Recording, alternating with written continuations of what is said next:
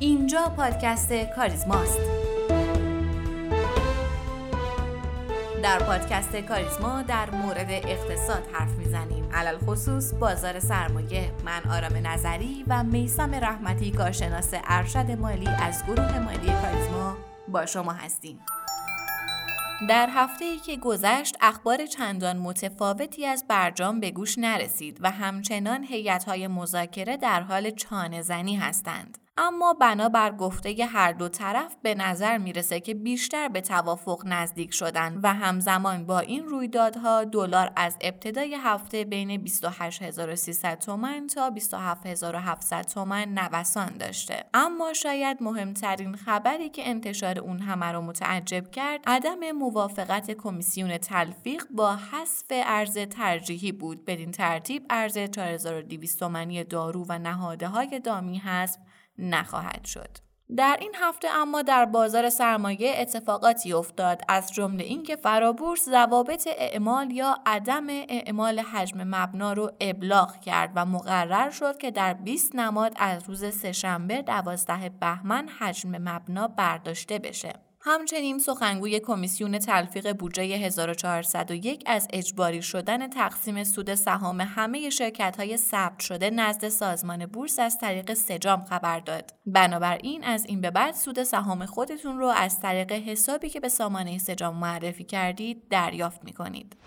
هیئت مدیره سازمان بورس مصوبه ای رو مبنی بر مجاز بودن دریافت وجه حاصل از فروش سهامداران اعتباری از کارگزاران ابلاغ کرد. این به این معنیه که کارگزار اعتبار دهنده معذفه در صورت درخواست مشتری مبنی بر فروش اوراق بهاداری که طبق این ماده به عنوان تضمین بدهی تجاری اون محسوب میشه درخواست مزبور رو اجرا کنه. در این صورت مبلغ حاصل از فروش ابتدا از بدهی تجاری مشتری کسب میشه. اما در صورتی که بعد از فروش اوراق بهادار مزبور نسبت بدهی تجاری مشتری به حساب تضمین اون از سقف 30 درصد تجاوز نکنه مبلغ مزبور قابل پرداخت به مشتریه. یک خبر مهم دیگه برای بورس و مخصوصا صنعت فولاد و معدنی این که قیمت پایه شمش فولاد در هفته آتی به جای منفی 3 تا مثبت 3 در بازه 0 تا مثبت 3 قرار خواهد گرفت. و آخرین خبری که می‌تونه برای بورس جذاب باشه اینه که وزیر ورزش اطلاع داد که دستورات و مجوزهای واگذاری استقلال و پرسپولیس اخذ شده و تا آخر اسفند امسال این دو باشگاه به بخش خصوصی واگذار میشن. روند واگذاری این دو باشگاه به بخش خصوصی به اطلاع فدراسیون فوتبال و حتی به کنفدراسیون فوتبال آسیا هم اطلاع داده شده. اما از گزارش های کدال بشنویم که پالایشگاه اصفهان از برنامه افزایش سرمایه 37 درصدی از محل سود انباشته خبر داد که مورد تایید حسابرس قرار گرفت. و در آخر اینکه گزارش های ماهانه و فصلی شرکت ها در ده ماه گذشته عموما جذاب بودند. به عنوان مثال زباهن با ارائه عملکرد ده ماهه از تحقق درآمد 28.5 هزار میلیارد تومانی و رشد 88 درصدی نسبت به مدت مشابه سال قبل خبر داد. همچنین در دیگر نمادهای فولادی و صنایع دیگر هم شاهد چنین افزایش درآمد و سود خالصی بودیم.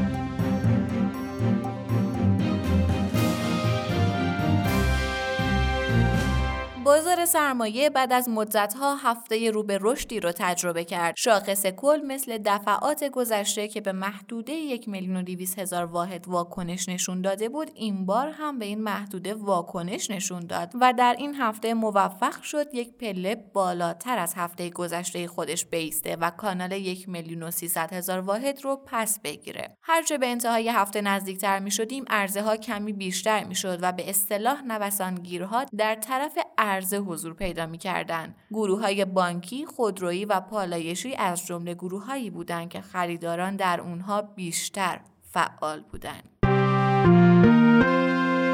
سلام و وقت بخیر خدمت شما شنوندگان و همراهان همیشگی پادکست کاریزما. 64 رومین اپیزود و امروز هم چهارشنبه 13 بهمن 1400 جناب رحمتی سلام و خوش آمدین. من هم سلام عرض می کنم خدمت شما و همه شنوندگان عزیز. آقای رحمتی بازار این هفته نسبت به هفته گذشته وضعیت بهتری داشت و البته همونطور که صحبت کردیم این احتمال داده می‌شد. بله خدا رو شکر همونطوری که هفته پیش گفتیم بازار به نقطه حمایتی بسیار مهمی رسیده و احتمال رشدش خیلی بیشتر از قبله. از نظر تکنیکالی شکست حمایت در روز چهارشنبه هفته گذشتم به صورت فیک بود و مشاهده کردیم. از اول هفته روند سودی خیلی کوتاهی شکل گرفته. در روز آخر یعنی چهارشنبه هم ارزها شاید کمی بیشتر از قبل شد ولی خریداران به خصوص در گروه بانکی نشون دادند که بازار به نقطه تعادلی بسیار خوبی رسیده.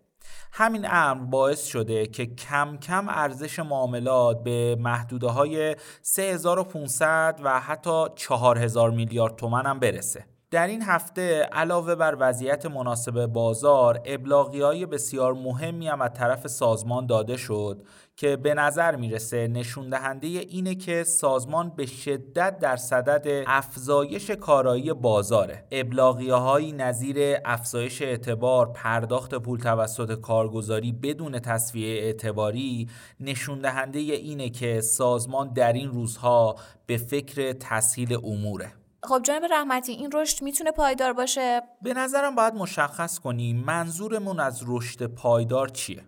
اگر منظور اینه که مثل سال 99 هر روز با صف خرید همراه باشیم و شاهد رشدای عجیب و غریب باشیم به هیچ عنوانی اتفاق نخواهد افتاد. بارها تاکید کردیم سرمایه گذاران برای داشتن عملکرد بهتر باید اون روزهای رشدای عجیب و غریب رو فراموش کنند. اما به نظر قبل از اینکه به دنبال یک رشد پایدار باشیم باید به دنبال یک تعادل نسبی در کل بازار باشیم. اینکه شاخص کل خیلی شارپ برگرده به نظرم زیاد به نفع بازار و سرمایه گذاران نیست. از نظر من حالت نوسانی محتمل ترین حالت ممکنه. شاخص کل همچنان در کانال نزولیه و به سمت سقف این کانال در حال حرکته. اگر شاخص کل بتونه محدوده یک میلیون و چل هزار واحد رو بشکونه تازه از کانال نزولی خودش خارج شده. بنابراین تا اون نقطه به نظر باید صبر کرد و صرفا نگاه به تعادل بازار داشت. در مورد گروه های مختلف و سهم های مناسب این گروه ها هم درخواست داشتیم که صحبت بشه. ممنون میشم.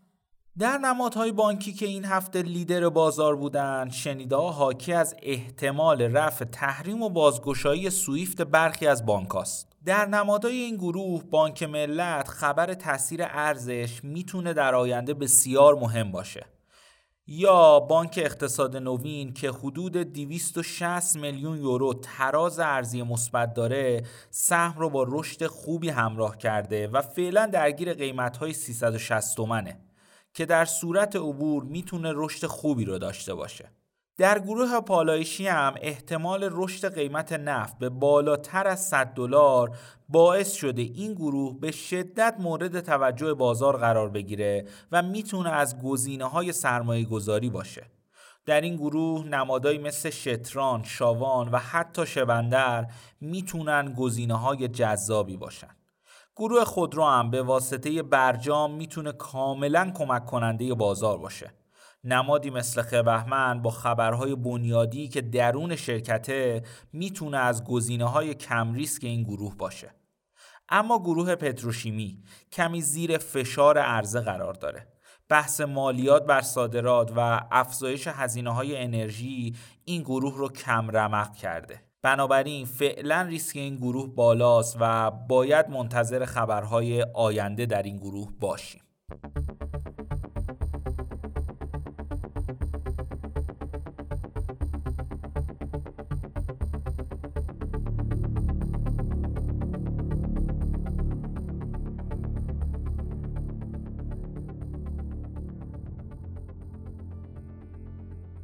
در زمینه واگذاری باشگاه ها در جهان مدل های مختلفی وجود داره. به عنوان مثال در مواردی انتخاباتی شبیه ریاست جمهوری هر چهار سال یک بار انجام میشه و مدیر باشگاه رو تعیین می‌کنه. یا در مدل دیگه باشگاه ها سهامدار عمده خواهند داشت و دغدغه سوداوری برای سهامدار عمده مطرح میشه. سالیان ساله که موضوع خصوصی سازی دو باشگاه استقلال و پرسپولیس مطرح بوده و حتی در مقاطعی هم به مرحله مزایده رسیده اما در نهایت واگذاری نهایی صورت نگرفت. از چند ماه پیش اعلام شد که تا پایان بهمن ماه عرضه دو باشگاه استقلال و پرسپولیس رو در بورس خواهیم داشت تا جایی که ارزش گذاری این دو باشگاه در فروردین سال جاری انجام میشه. طبق این ارزش گذاری باشگاه پرسپولیس 1800 میلیارد تومن و باشگاه استقلال 1600 میلیارد تومان مطابق گزارشات کارشناس رسمی حسابداری ارزش گذاری شدن. قصد داریم در این قسمت از پادکست با جناب آقای مهدی حاجی ون مشاور سازمان اقتصادی فوتبال ایران در خصوص واگذاری سرخابی ها صحبت کنیم.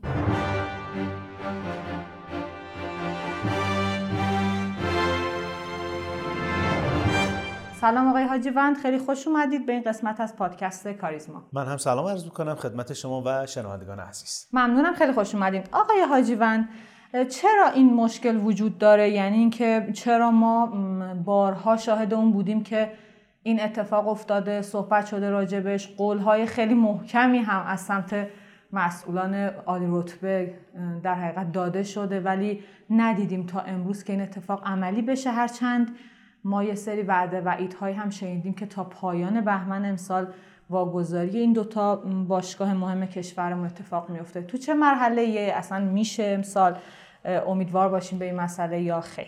والا من بعید می‌دونم تا آخر بهمن امسال که هیچی تا آخر سال 1400 که وزیر ورزش به تازگی گفته قرار هست این دو باشگاه خصوصی بشن این اتفاق بیفته سه تا مؤلفه داریم. من فکر می‌کنم اگر این سه مؤلفه حل بشه قطعا استقلال و پرسپولیس. به بخش خصوصی واگذار میشن. یکی این هستش که عزم و اراده ای نیست تو این حوزه. دوم این هستش که دانش و آگاهی لازم تو این حوزه نیست و از همه مهمتر جسارت و شجاعتی نیست. شما این معلفه رو اگر کنار هم بذارید قطعا نه تنها واگذاری این دو باشگاه رو رقم زده می‌بینید بلکه کل واگذاری ها می‌تونه به جهت و سمت و سوی خوبی بره. من تعبیری که از تاریخچه خصوصی سازی باشگاه توی کشورمون دارم می‌تونم بگم که به نوعی شلختگی توی واگذاری ها اتفاق میفته و می‌تونیم بگیم که یه نوعی خصوصی نسازی توی فوتبال ما تا الان رقم خورده. می‌دونید که سال 83 و 4 اولین مصوبه بود مبنی بر اینکه 100 درصد سهام باشگاه پرسپولیس واگذار بشه. بعد از اون طی سالهای مختلف نمایندگان مجلس دولت‌های مختلف وزرای مختلف اومدن مدل‌های مختلفی رو پیشنهاد کردن. گاهی گفتن که یک شرکتی رو تشکیل بدن پیشکسوتان. بخشی از سهام این دو باشگاه رو به اونها بدیم. بعد گفتن که نه یه بخشش رو به هواداران بدیم. بعد اومدن گفتن برود فرابورس گفتن نه نرود فرابورس. گفتن مزایده و یه مدل تعاونی رو حتی مثلا تو دهه گذشته پیشنهاد کردن. و همونطور که می‌دونید فکر کنم سال 88 بود که دو باشگاه استقلال پرسپولیس رو از گروه یک واگذاری ها که 100 درصد سهامشون باید واگذار بشه به گروه دو انتقال دادیم. به این مفهوم که 20 درصدش دولتی باقی بمونه.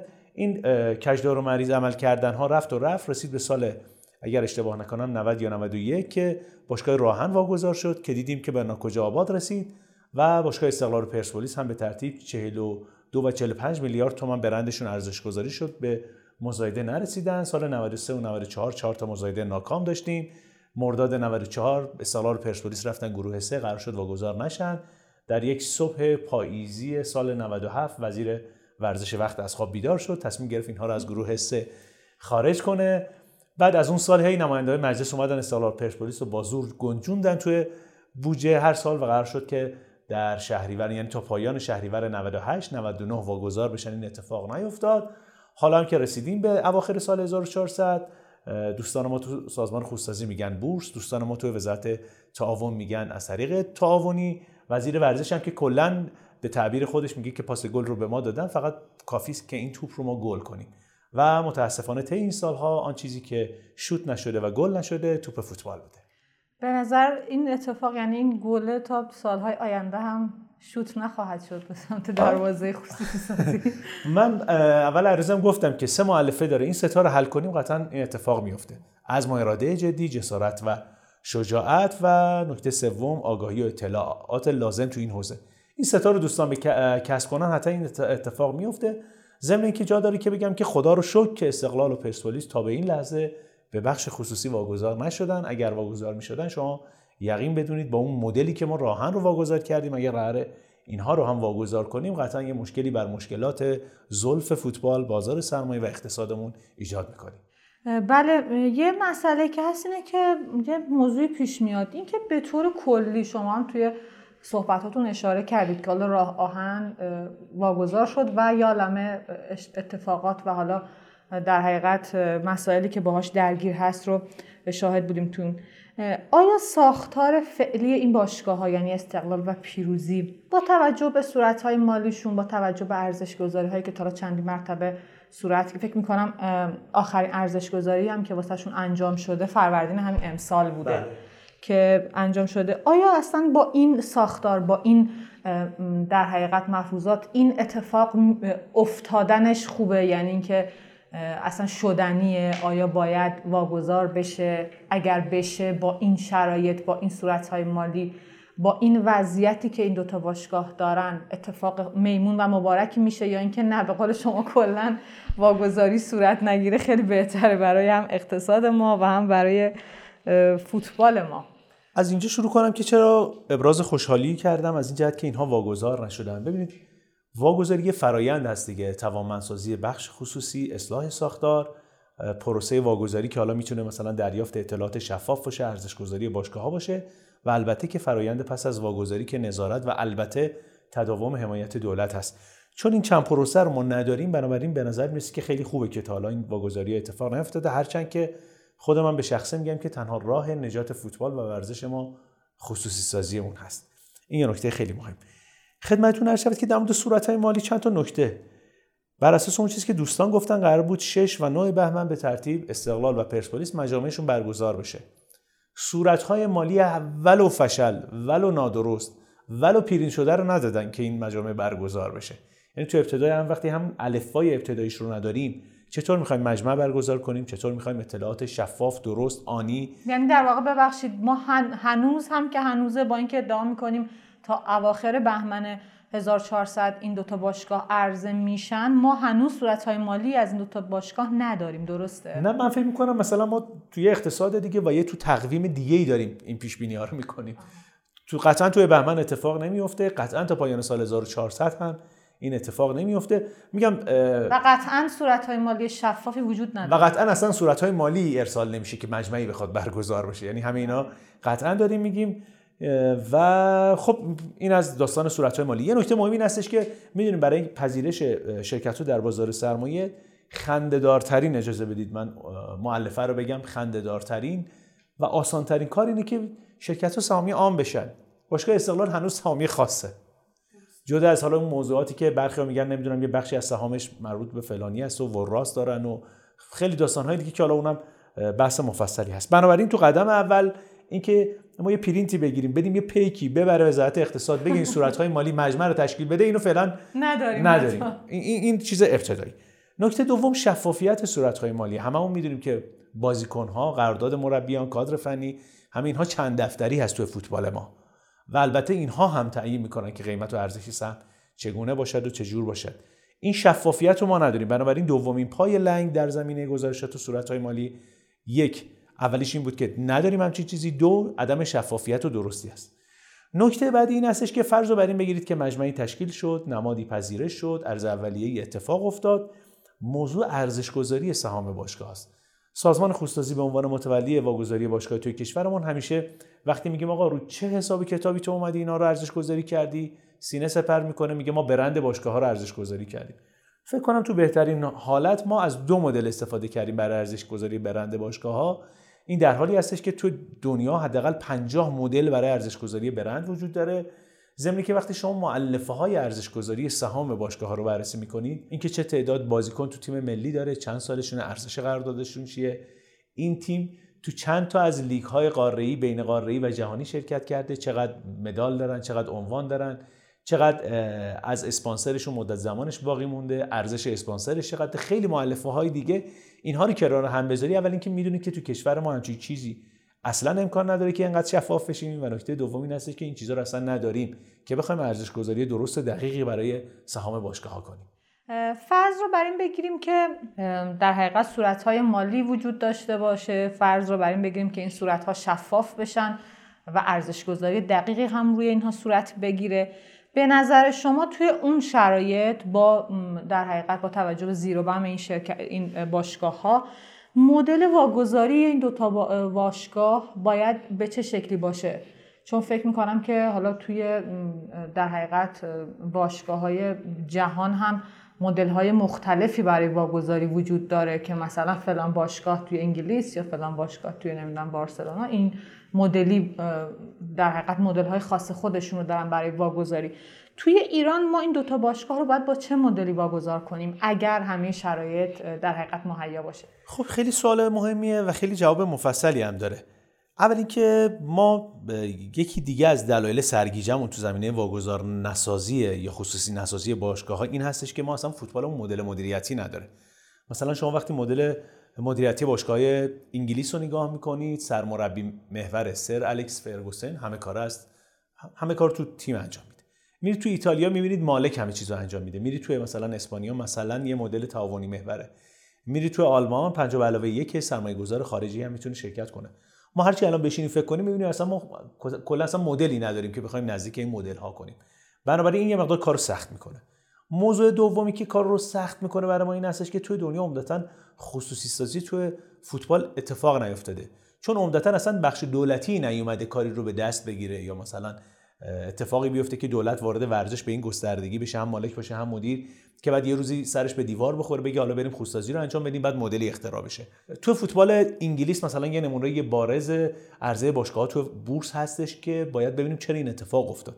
می‌دونید که طی چند سال گذشته فوتبال عمدتا تفننی بود رفته رفته هی اومد شکل حرفه‌ای‌تری به خودش گرفت باشگاه هزینه تراشیدن برای خودشون قرارداد دار شدن بازیکن‌ها و در نهایت بعد یه تامین مالی اتفاق میافتاد. باشگاه تاتنهام اولین باشگاهی بود که تو انگلیس رفت سهم خودش رو عرضه کرد توی بورس و 3 میلیون رو اگر اشتباه نکنم 300 هزار پوند درآمد کسب کرد.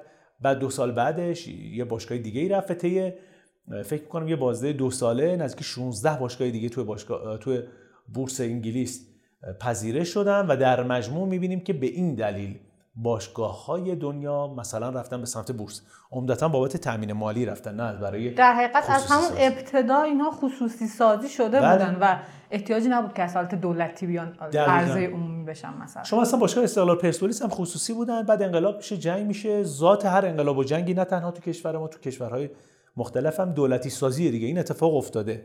و بنابراین بلافاصله بعدش هم باید خصوصی اتفاق میافتاد به هر دلیلی نیفتاده دیگه. یعنی تو فوتبال خودمون هم خصوصی بودن جنگ و انقلاب میشه مصادره میشن بنا به شرایط و موقعیت این اتفاق میفته و اینا. حالا اگر برسیم به این سوال که به چه مدلی باید برسیم ببینید ما یه وضع موجود داریم که همه میگیم وضع بدیه. عدم شفافیت بدهی ها بسته شدن پنجره های نقل و انتقالات و خیلی مصیبت ها نشون میده که طی 40 سال گذشته دولت نه مدیر خوبی بوده نه مالک خوبی و وضع موجود وضع خوبی برای ما نیست. یه وضع مطلوبی داریم یعنی اینکه آقا باشگاه استقلال و پرسپولیس و هر باشگاه دیگه هم مالکیت هم مدیریتشون واگذار بشه که اون شرایط هم الان مهیان نیست. به دلایل مختلف مهمترینش اقتصاد ورزش و درآمدزایی باشگاه است. بنابراین چیکار کنیم؟ من فکر می‌کنم به یک مدل و یک دوران گذاری نیاز داریم که یک از شرایط فعلی فرار کنیم دو به شرایط مطلوب برسیم. مدل پیشنهادی که ما داریم روش پیمان مدیریت هست. میایم مدیریت باشگاه رو میدیم. به یه شخصی البته از طریق مزایده با جزئیات کاملا مشخص و برنامه ریزی شده که برای اون هم پیشنهاد داریم. و تو این دوران گذار مثلا پنج ساله زیر ساخت های خودسازی واگذاری درآمدزایی رو فراهم می‌کنیم. در پایان این دوره اگر حالا مثلا شرایط پیمان مدیریت مطلوب بود اجاره به شرط تملیک مطلوب بود حتی واگذاری در بورس مطلوب بود اون وقت میشینیم در موردش فکر می‌کنیم و صحبت می‌کنیم. بنابراین هیچ راهی نداریم جز رهایی از شرایط فعلی برای رسیدن به شرایط مطلوب. حتما روش پیمان مدیریت پیشنهاد میشه. روش بورس هم من فکر می‌کنم مشکلاتمون رو ما بیشتر می‌کنه دیگه. الان که استقلال پرسپولیس میبازن تای تای چهار تا روزنامه و رسانه میگن که آقای مدیر عامل آقای بازیکن چرا زدین تو چرا امتیاز نگرفتین؟ ولی فردا روزی که ما سهم این باشگاه رو بردیم توی بورس اون وقت مثلا 10 میلیون هوادار مالک شدن با یک سهم شما مالک میشی. بله. اون وقت جواب اینها رو می‌خوای چی بدی؟ بعد تو مجامعش می‌خوای چیکار کنی؟ و از همه مهمتر بازار سرمایه ما که همینطوری دچار سرماخوردگی و سردرد و تب و سرگیجه هست اینها هم بخوایم بهشون اضافه کنیم ببینید چی میشه. تو بازار سرمایه میگن آقا مدیرعامل عوض شد نماد بسته شفاف سازی پرسپولیس و استقلال از صبح تا غروب فکر می‌کنم یه ده بار بعد نمادشون متوقف بشه باز بشه. بعد سهام شناورش رو باید ببینیم. اینکه مثلا بعضیا میان تو سهم بازی می‌کنن. اینکه بعضیا میان مثلا فرض کنید سهمو می‌خرن به یه دلیلی برن توی مجمع بتونن هیئت مدیره. یعنی باید دوستان به اینا فکر کنن. اگر فکر کردن من فکر می‌کنم خب پس باش بریم واگذار کنیم توی بورس. اگر فکر نکردن که فکر نکردن به نظر من می‌رسه که همین بهتر که تو بورس فعلا عرضه نشده سهام این باشگاه. ولی روش و مدل پیشنهادی شما پیمان مدیریت. پیمان مدیریت. بله.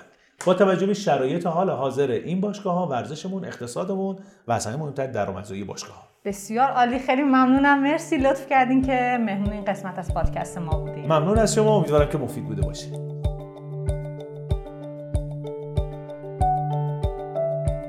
ممنون از شما که ما رو میشنوید. لطفا سوالات، نظرات، انتقادات و پیشنهادات خودتون رو از طریق آیدی تلگرام pod underline admin با ما در میون بذارید. D underline admin. باعث افتخار ماست که صدای شما باشیم. ما رو هر هفته به نام پادکست کاریزما در تمام پادگیرها مثل Castbox، Overcast بشنوید و به اشتراک بگذارید. تا هفته آینده و قسمت بعد خدا نگهدار.